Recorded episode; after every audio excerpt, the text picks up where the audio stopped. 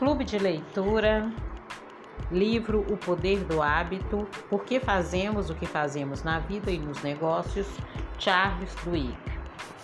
Orelha K.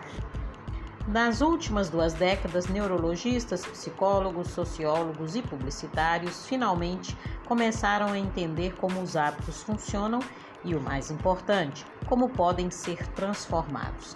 Embora isoladamente pareçam ter pouca importância, com o tempo eles têm um enorme impacto nas no na nossa saúde, produtividade, estabilidade financeira e felicidade.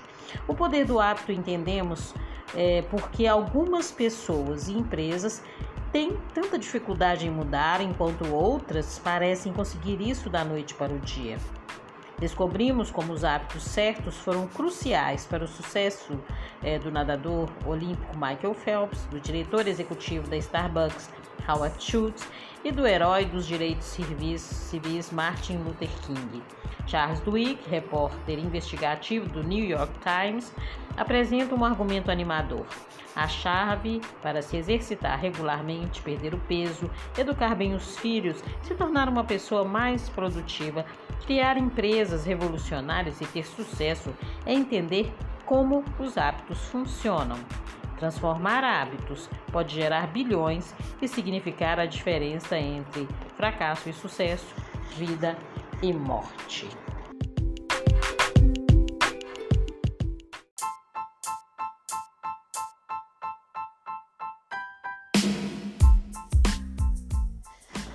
O poder do hábito, porque fazemos o que fazemos na vida e nos negócios. Charles Duhigg, Unidade 1, capítulo 3. A regra de ouro da mudança de hábito, porque a transformação acontece. O relógio na outra ponta do campo diz que restam 8 minutos e 19 segundos quando Tony Dungy, o novo treinador-chefe dos Bucks, um dos piores times da Liga Nacional e talvez da história do futebol americano profissional, começa a sentir um pequeno lampejo de esperança. É um fim de tarde de domingo, 17 de novembro de 1996. Os Bucks estão jogando em San Diego contra os Chargers, um time que apareceu no Super Bowl no ano anterior. Os Bucks estão perdendo por 17 a 16. Eles vêm perdendo o jogo inteiro, vêm perdendo a temporada inteira, vêm perdendo a década inteira. Faz 16 anos que os Bucks não vencem um jogo na costa oeste e muitos dos jogadores atuais estavam no ensino fundamental da última vez em que os Bucks tiveram uma temporada vitoriosa.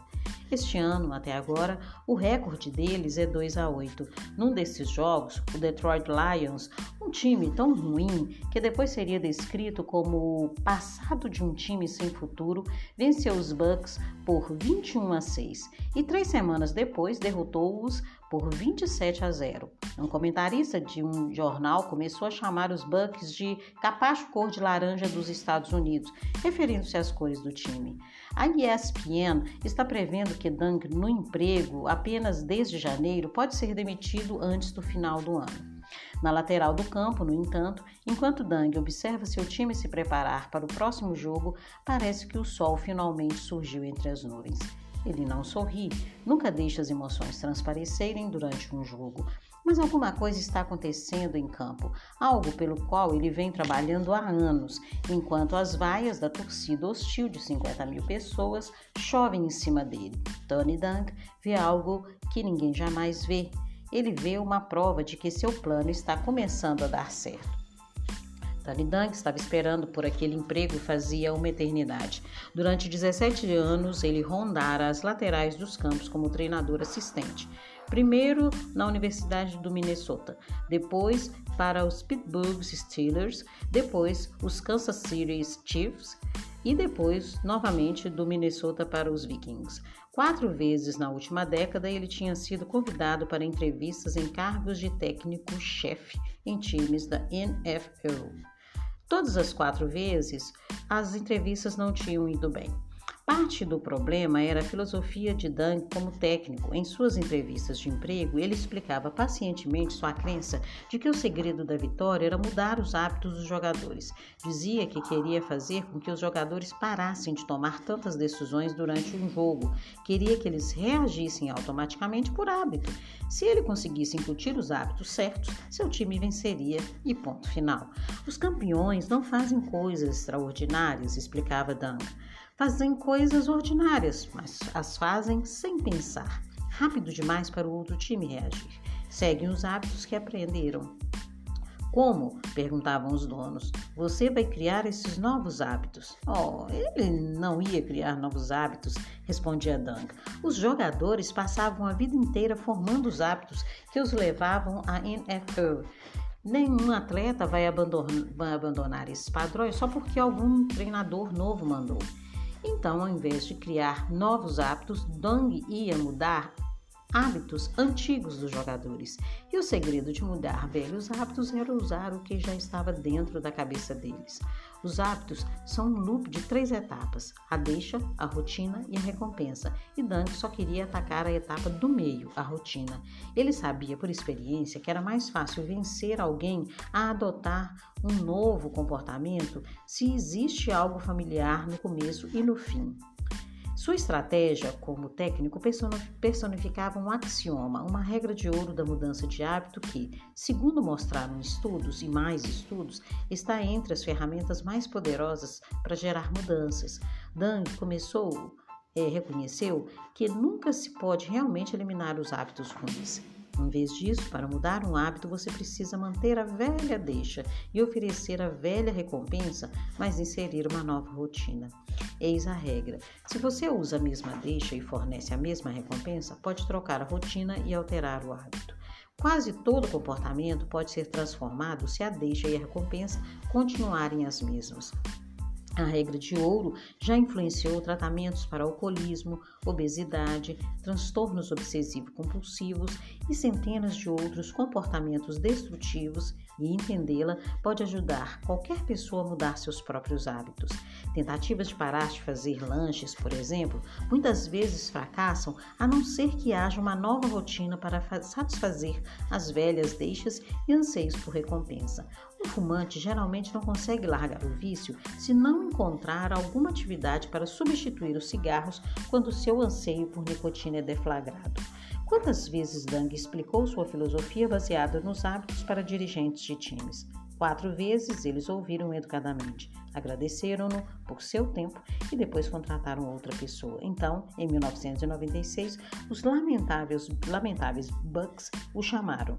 Dunk viajou até Tampa Bay e mais uma vez apresentou seu plano de como eles podiam vencer. Um dia, depois da entrevista final, eles lhe ofereceram o um emprego. Figura, página 80, a regra de ouro da mudança de hábito. Como funciona?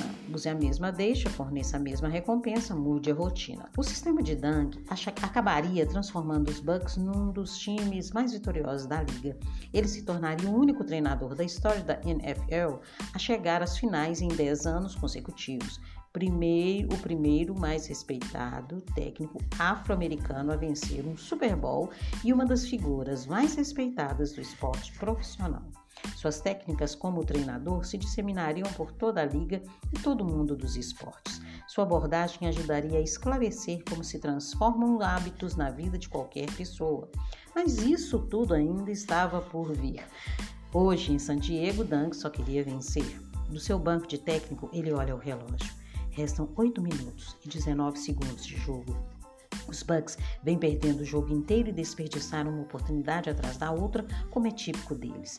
Se a defesa não fizer alguma coisa agora mesmo, este jogo está perdido de fato. San Diego está com a bola na sua própria linha de 20 jardas e o quarterback dos Chargers, Stan Humphries, está se preparando para liderar uma investida com a qual ele espera fechar o jogo. O relógio começa a contar. Os Humphries está, e Humphries está a postos para tomar a bola. Mas Dunk não está olhando para Humphries. Em vez disso, está observando seus próprios jogadores se alinharem numa formação que passaram meses aperfeiçoando. Tradicionalmente, o futebol americano é um jogo de fintas e contra-fintas, dribles, manobras falsas. Os treinadores com os livros de táticas mais volumosos e os esquemas mais complicados geralmente vencem. Dunk, no entanto, adotou abordagem contrária. Não está interessado em complicações e artimanhas. Quando os jogadores da defesa de Dunk se alinham, fica óbvio para todo mundo qual tática exatamente eles vão usar. Dunk optou por essa abordagem porque, em tese, ele não precisa de artimanhas, apenas precisa que seu time seja mais rápido que todos os outros. No futebol americano, os milissegundos importam. Por isso, em vez de ensinar a seus jogadores centenas de formações, ele ensinou-lhes apenas um punhado delas, mas as praticaram inúmeras vezes até que os comportamentos se tornaram, tornassem automáticos.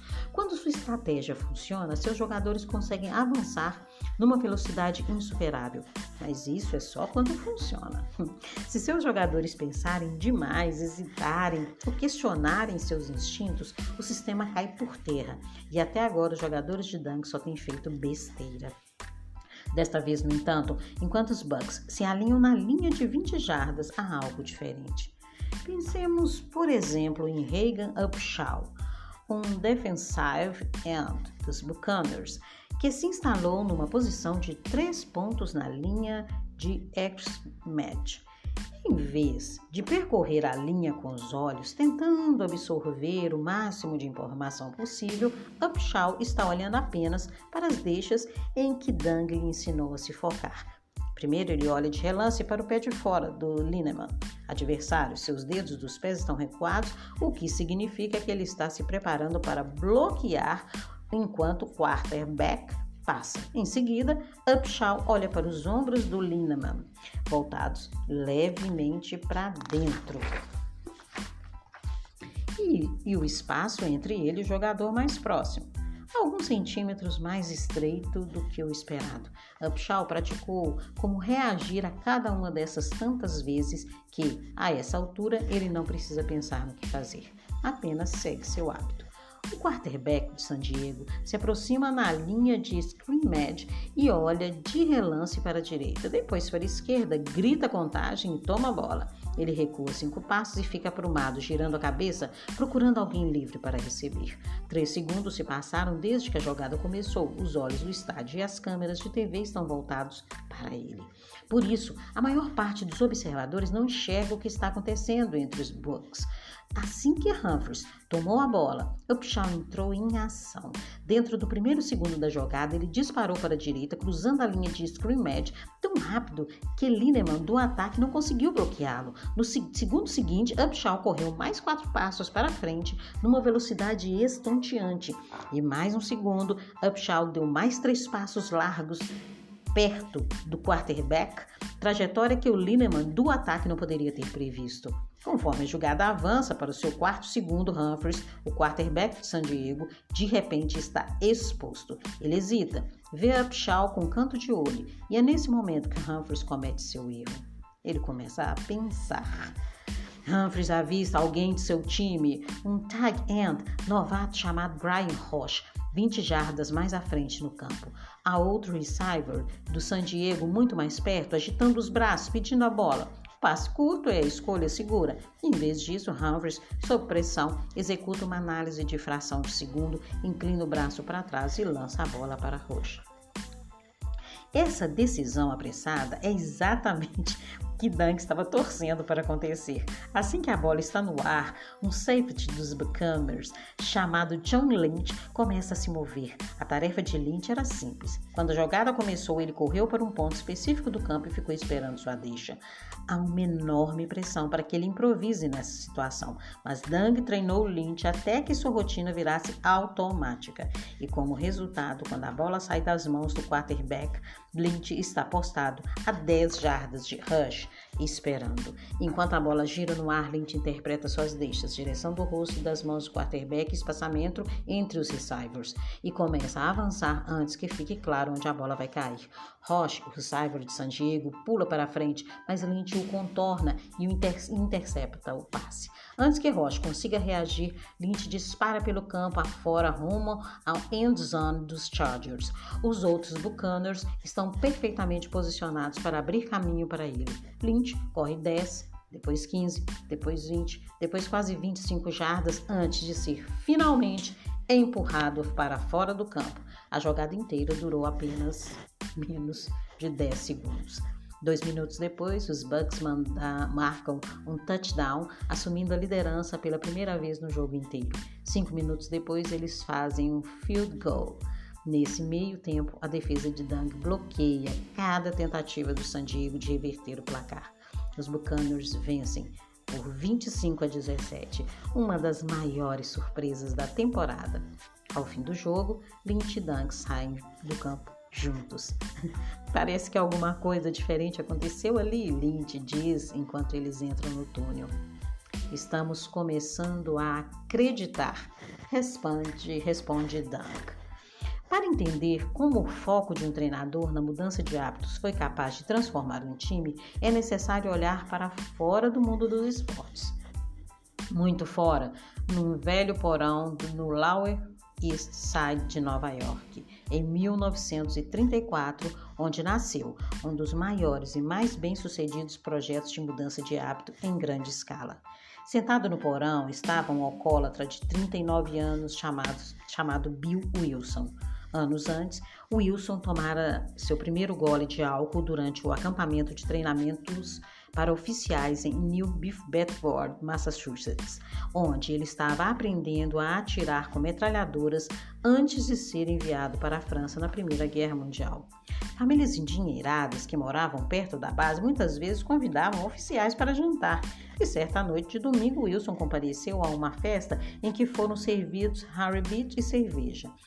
Ele tinha 22 anos e nunca tinha experimentado álcool antes. A única coisa educada a se fazer, pareceu a ele, era beber o copo que lhe tinha sido servido. Uma das poucas semanas depois, Wilson foi convidado para outro evento elegante. Havia homens de fraque e mulheres flertando. Um mordomo veio e pôs um coquetel do Bronx, uma mistura de gin, vermute seco e doce e suco de laranja na mão de Wilson.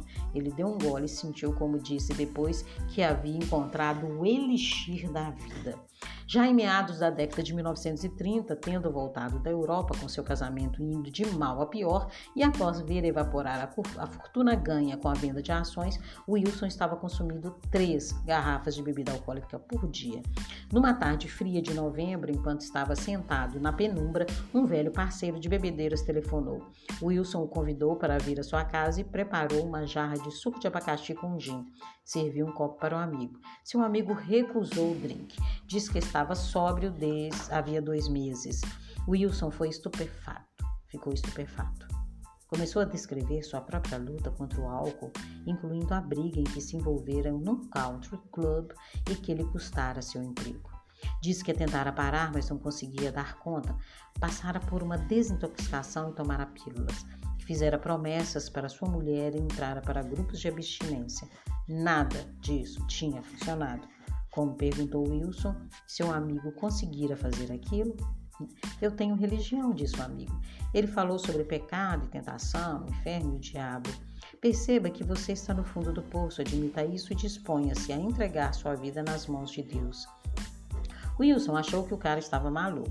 No verão passado era um alcoólatra pirado, agora eu suspeitava, tinha suspirado, tinha pirado um pouco na religião. Ele escreveu depois. Quando seu amigo foi embora, Wilson tomou o resto da bebida e foi para a cama. Um mês depois, em dezembro de 1934, Wilson se internou no Charles B. Town Hospital for Drugs and Alcohol Addictions, um centro de desintoxicação de alto nível em Manhattan. Um médico começou a lhe aplicar infusões de hora em hora de uma droga alucinógena chamada beladona, que na época estava em voga para o tratamento do alcoolismo. Wilson perdia e recuperava a consciência no leito de seu quartinho. Então, no episódio que já foi narrado em milhões de encontros em lanchonetes, centros comunitários e porões de igreja, Wilson começou a se contorcer de agonia. Passou dias tendo alucinações. As dores da abstinência o faziam sentir como se insetos estivessem rastejando por sua pele. Ficava tão enjoado que mal conseguia se mexer, mas a dor era intensa demais para ficar parado. Se existe um Deus, que ele se mostre. Wilson gritava para seu quarto vazio: Estou disposto a fazer qualquer coisa, qualquer coisa. Nesse instante, Como ele escreveu depois, uma luz branca inundou seu quarto, a dor passou e ele sentiu como se estivesse no cume de uma montanha e estava soprando um vento que não era de ar, mas de espírito. Então me veio a revelação súbita de que eu era um homem livre. Lentamente o êxtase foi diminuindo, fiquei deitado na cama, mas agora por enquanto eu estava em outro mundo, um novo mundo de consciência. Bill Wilson jamais tomaria outro gole de álcool. Durante os 36 anos seguintes, até morrer de enfisema em 1971, ele se dedicaria a fundar, construir e disseminar os Alcoólicos Anônimos AA, até que se tornasse a maior, mais conhecida e mais bem-sucedida organização de mudanças de hábitos do mundo. Um número estimado de 2,1 milhões de pessoas procuram ajuda do AA. A cada ano, e até 10 milhões de alcoólatras talvez já tenham alcançado a sobriedade através do grupo. Os alcoólicos anônimos não funcionam para todo mundo. Os índices de sucesso são difíceis de medir devido ao anonimato dos participantes, mas milhões dão crédito ao programa por salvar suas vidas. O credo institucional do AA os famosos 12 passos, tornou-se um componente cultural incorporado em programas de tratamento para alimentação compulsiva, vício em jogos de azar, dívidas, sexo, droga, dispossofobia, automutilação, tabagismo, vício em videogames, dependência emocional e dezenas de outros comportamentos destrutivos. As técnicas do grupo oferecem, em diversos aspectos, uma das fórmulas mais poderosas para a mudança. Tudo isso é um tanto inesperado, pois o AA não tem praticamente nenhum embasamento científico ou nos métodos terapêuticos mais aceitos. O alcoolismo, é claro, não é apenas um hábito, é um vício físico com raízes psicológicas e talvez genéticas. Interessante no A, no entanto, é que o programa não aborda diretamente várias das questões psiquiátricas ou bioquímicas, que, segundo os pesquisadores, muitas vezes estão no cerne daquilo que leva alcoólatras a beberem. Na verdade, os métodos do AA parecem ignorar descobertas científicas médicas de um modo geral, assim como os tipos de intervenção de que os, muitos psiquiatras dizem que os alcoólatras realmente precisam. O que o AA oferece, em vez disso, é um método para atacar os hábitos que cercam o consumo do álcool. Os alcoólicos anônimos, em essência, são uma máquina gigante para mudar loops diários. E embora os hábitos associados ao alcoolismo sejam extremos, as lições que o AA fornece demonstram qual, como quase todo hábito, mesmo o mais persistente deles, pode ser mudado. Bill Wilson não leu publicações acadêmicas nem consultou vários médicos antes de fundar o AA. Poucos anos após alcançar a sobriedade, redigiu os Doze Passos, agora célebres, numa noite sentado na cama. Escolheu o número 12 devido aos apóstolos, aos 12 apóstolos. E alguns dos aspectos do programa não são apenas é, não científicos, como também podem parecer simplesmente bizarros. Pensemos, por exemplo, na insistência do AA para que os alcoólatras compareçam à novena a 90 encontros em 90 dias, um período que parece ter sido escolhido ao acaso ou no foco intenso do programa na espiritualidade, como é articulado no terceiro passo, que diz que os alcoólatras podem alcançar a sobriedade tomando uma decisão de entregar nossa vontade e nossas vidas aos cuidados de Deus, como o compreendemos. Sete dos doze passos mencionam Deus ou espiritualidade, o que parece insólito para um programa fundado por um ex-agnóstico que, durante sua vida inteira, foi abertamente hostil à religião institucionalizada. Os encontros do AA não têm uma programação ou plano de atividades pré-definido. Em vez disso, geralmente começam com um membro contando sua história, depois do qual outras pessoas podem opinar. Não há profissionais que orientam as conversas e há poucas regras sobre como os encontros devem funcionar. Nas últimas cinco décadas, enquanto quase todos os aspectos da psiquiatria e da pesquisa sobre vícios foram revolucionados por descobertas das ciências comportamentais, na farmacologia e da nossa compreensão do cérebro, o AA permaneceu congelado no tempo. Devido à falta de rigor do programa, acadêmicos e pesquisadores muitas vezes o criticaram. A ênfase do AA na espiritualidade, alegavam alguns, fazia dele mais um culto do que um tratamento. Nos últimos 15 anos, no entanto, uma reavaliação começou. Pesquisadores agora dizem que os métodos do programa fornecem lições valiosas. Estudiosos de Harvard, Yale, da Universidade de Chicago, da Universidade do Novo México e de dezenas de outros centros de pesquisa descobriram dentro do AA um tipo de ciência semelhante ao que Tony Dung usou no campo de futebol americano. Suas descobertas endossam a regra de ouro da mudança de hábito. O AA dá certo porque ajuda os alcoólatras a usarem as mesmas deixas e receberem as mesmas recompensas, mas ele altera a rotina. Os pesquisadores dizem que o AA funciona porque o programa obriga as pessoas a identificarem as deixas e recompensas que estimulam seus hábitos alcoólicos e depois as ajuda a encontrar novos comportamentos. Quando Claude Hopkins estava vendendo a Pepsodent, descobriu um jeito de criar um novo hábito deflagrando um novo anseio. Mas para ajudar um velho hábito, você precisa abordar um anseio antigo, precisa manter as mesmas deixas e recompensas de antes e alimentar o anseio inserindo uma nova rotina. Pensemos no quarto passo: fazer o minucioso e destemido inventário de nós mesmos. E no quinto, admitir para Deus, para nós mesmos e para outro ser humano a natureza exata dos nossos erros. Não fica óbvio pelo modo como eles estão escritos, mas para, para completar esses passos, a pessoa precisa criar uma lista de todas as coisas que deflagram seus impulsos alcoólicos, disse J. Scott Tonigan, um pesquisador da Universidade do Novo México que estudou o AA por mais de uma década. Quando você faz um inventário de si mesmo, está descobrindo todas as coisas que levam você a beber e admitir para outra, outra pessoa todas as coisas ruins que você fez é um jeito muito bom de se dar conta dos momentos em que saiu de controle. Então, o AA pede que os alcoólatras procurem as recompensas que o álcool lhes proporciona.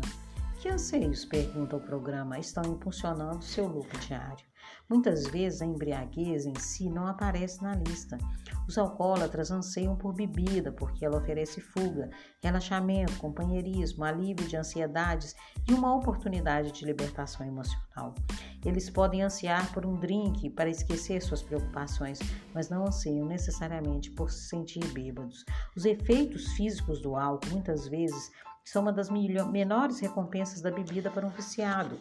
Há um elemento hedonista no álcool, disse Ulf Miller, um neurologista alemão que estudou a atividade cerebral entre alcoólatras. Mas as pessoas também usam o álcool porque querem esquecer alguma coisa ou satisfazer outros anseios, e esses anseios por alívio acontecem em partes do cérebro totalmente diferentes do anseio por prazer físico.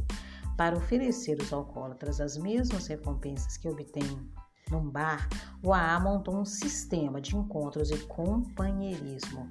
O padrinho com quem cada membro trabalha, que se esforça para oferecer tanta fuga, distração e catarse quanto um porre de sexta-feira à noite. Se alguém precisa de alívio, pode consegui-lo falando com seu padrinho ou comparecendo a uma reunião de grupo, uma em vez de brindar com parceiro de bebida. O AA força você a criar novas rotinas do que fazer cada noite em vez de beber de Stoninga. Você pode relaxar, extravasar suas ansiedades nos encontros, falando sobre elas. As deixas e recompensas continuam as mesmas, é só o comportamento que muda. Figura, página 89, mantenha a deixa, ofereça a mesma recompensa, insira uma nova rotina.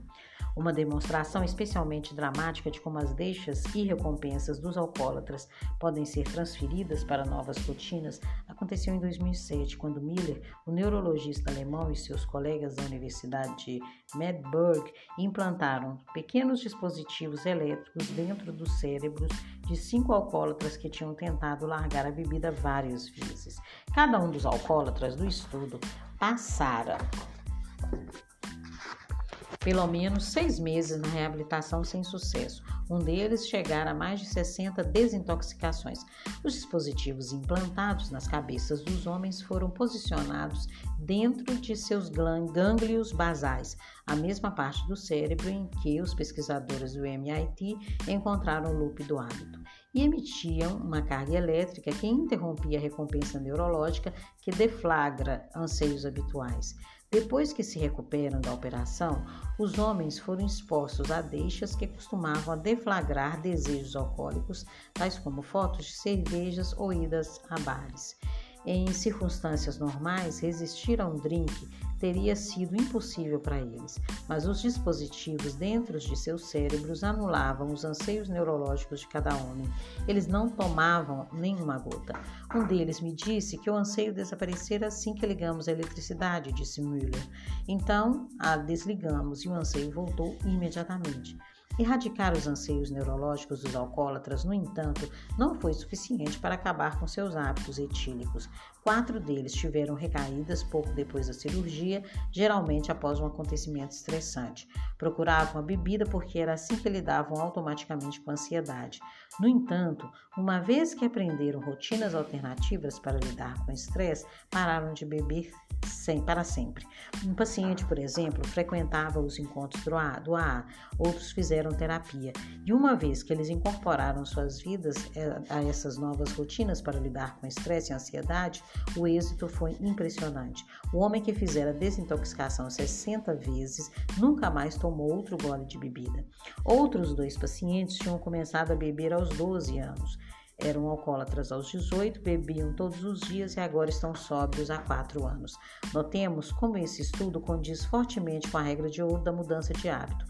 Mesmo quando os cérebros dos alcoólatras foram alterados pela cirurgia, isso não foi o suficiente. Os velhos estímulos e anseios por recompensas ainda estão lá, esperando para dar o bote. Os alcoólatras só mudaram de forma permanentemente, uma vez que aprenderam novas rotinas fundadas nos antigos estímulos e forneciam um alívio já conhecido. Alguns cérebros são tão viciados em álcool que só uma cirurgia pode deter o vício, disse Miller, mas essas pessoas também precisam de novas formas de lidar com a vida. O AA oferece um sistema semelhante, embora menos invasivo, para inserir novas rotinas em velhos grupos de hábitos. É, conforme os cientistas começaram a entender como a AA funciona, passaram a aplicar os métodos do programa a outros hábitos, tais como birras de crianças de dois anos, o vício em sexo e até mesmo pequenos tiques de comportamento. Conforme os métodos do AA se disseminaram, foram aperfeiçoados em terapias que podem ser usadas para interferir quase, em quase todos os padrões. No verão de 2006, uma pós-graduanda de 24 anos chamada Mandy entrou no centro de aconselhamento da Universidade do Mississippi. Durante a maior parte de sua vida, Mandy roer as unhas, mordendo-as até sangrarem. Muitas pessoas roem unhas. Para roedores de unhas crônicos, no entanto, esse é um problema de uma escala diferente. Mandy muitas vezes roinha, roía até suas unhas se descolarem da pele embaixo delas.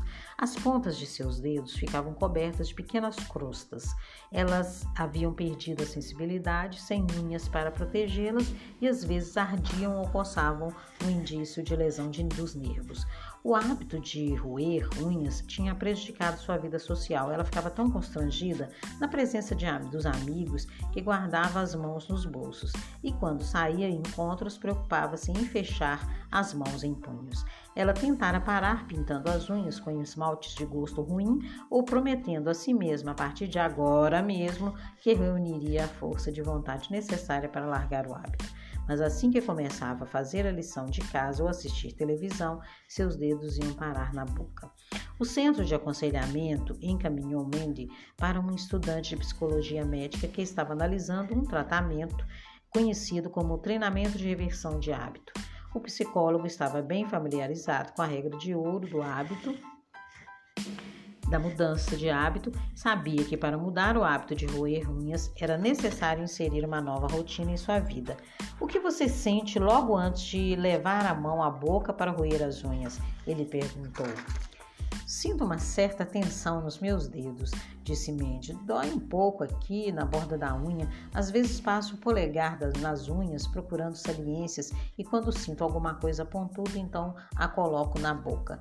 Faço isso dedo por dedo, roendo as, todas as bordas irregulares. Depois que começo, a sensação é de que preciso fazer isso com todas. Pedir aos pacientes que descrevam o que deflagra seu comportamento habitual é chamado treinamento de consciência, e assim como a insistência do A em forçar os alcoólatras a reconhecer as deixas, esse é o primeiro passo no treinamento de reversão de hábito. A tensão que Mendes sentia nas unhas deflagrava seu hábito de roê-las. Na maior parte das pessoas, os hábitos vêm acontecendo há tanto tempo que elas não prestam mais atenção ao, ao que os provoca, disse Brad Dufresne, que tratou Mandy. Já atendi pessoas gagas e pergunto quais as palavras ou situações que deflagram sua gagueira e elas não sabem, pois faz muito tempo que pararam de notar. Em seguida, o terapeuta pediu que Mandy descrevesse por que roinha unhas. No começo, ela teve dificuldade de dizer os motivos. É, à medida que conversavam, no entanto, ficou claro que ela ruía as unhas quando estava entediada. O terapeuta a colocou em algumas situações típicas, como assistir televisão e fazer a lição de casa, e ela começava a mordiscar. Quando tinha ruído todas as unhas, ela dizia sentir um breve senso de completude. Essa era a recompensa do hábito, um estímulo físico pelo qual ela passara a ansiar. Figura página 92, o loop do hábito de Mendel. No final da, da primeira sessão, o terapeuta mandou Mandy para casa com uma tarefa: carregar sempre consigo uma ficha e, cada vez que sentia a deixa, uma tensão nas pontas dos dedos, fazer uma marca na ficha. Voltou uma semana depois com 28 marcas. Naquela altura, ela estava muito ciente das sensações que precediam o seu hábito. Sabia quantas vezes aquilo acontecia durante a aula ou enquanto assistia televisão. Então o terapeuta ensinou para mim o que é conhecido como reação concorrente. Disse a ela que, sempre que sentisse essa tensão nas pontas dos dedos, devia imediatamente pôr as mãos nos bolsos ou embaixo das pernas, ou agarrar um lápis ou alguma outra coisa que tornasse impossível colocar os dedos na boca. Depois, Mandy devia procurar alguma coisa que fornecesse um estímulo físico básico, tal como esfregar o braço ou bater os nós dos dedos numa mesa, algo que gerasse uma reação física. As deixas e recompensas continuaram as mesmas, só a rotina mudou. Figura página 93, novo loop do hábito de Mandy. Eles praticaram no consultório do terapeuta por cerca de 30 minutos e Mandy foi enviada para casa com uma nova tarefa: continuar com as fichas, mas fazer um tique quando ela sentisse a tensão nas pontas dos dedos e uma, um jogo da velha quando conseguisse conter o hábito com êxito. Uma semana depois, Mandy tinha ruído as unhas só três vezes e usar a reação concorrente de sete vezes. Ela se recompensou com uma sessão de manicure, mas continuou usando as fichas. Depois de um mês, o hábito de roer as unhas sumira. As reações concorrentes tinham se tornado automáticas, um hábito substituir o outro. Parece ridicularmente simples, mas uma vez que você está ciente de como seu hábito funciona e reconhece as deixas e recompensas, você está no meio, a meio do caminho de mudá-lo, disse Nathan Ezrin é, um dos criadores do treinamento de reversão de hábito. Parece que isso deveria ser mais complexo. É, a verdade é que o cérebro pode ser reprogramado, você só precisa fazer isso de forma deliberada. Hoje, a terapia de reversão é usada para tratar tiques verbais e físicos, depressão, tabagismo, problemas com jogos de azar, ansiedade, incontinência urinária, procrastinação, distúrbio obsessivo compulsivo e outros problemas comportamentais. E suas técnicas deixam claros os princípios fundamentais dos hábitos. Muitas vezes não entendemos realmente, entendemos realmente os anseios que impedem nossos comportamentos enquanto não procuramos por eles. Mente nunca se dera conta de que um anseio por estímulo, por um estímulo físico, estava causando seu hábito de roer as unhas, mas uma vez que dissecou o hábito, tornou-se fácil achar uma nova rotina que fornecia a mesma recompensa. Digamos que você quer parar de comer fora de hora no trabalho. A recompensa que está buscando é satisfazer sua fome ou é interromper o tédio? Se você lancha para ter uma breve libertação, pode facilmente encontrar outra rotina, tal como fazer uma caminhada rápida ou se dar três minutos na internet, que proporcione a mesma interrupção sem alargar a sua cintura. Figura página 95. Se você quer parar de fumar, pergunte a si mesmo: você faz isso porque ama nicotina ou porque isso proporciona um estímulo rápido, uma estrutura para seu dia e um jeito de socializar? Se você é, fuma porque precisa de estímulo, estudos indicam que um pouco de cafeína à tarde pode aumentar sua chance de largar o cigarro. Mais de 30 estudos de ex-fumantes descobriram que identificar as deixas e recompensas que elas, eles associam aos cigarros e então escolher novas rotinas que forneçam compensações parecidas. Um nicorete em uma rápida série de flexões de braço ou simplesmente tirar uns poucos minutos para se alongar e relaxar, aumenta a probabilidade de eles pararem. Figura página 95. Se você identificar as deixas e recompensas, pode alterar a rotina, pelo menos na maior parte das vezes. Para alguns hábitos, no entanto, há outro ingrediente necessário: fé. É, paro aqui ah, o áudio para continuar no capítulo 3 da unidade 1 é, com o caso dos Bucks. Né? Vamos ver como termina isso aí, como eles conseguiram mudar o, o hábito de perder.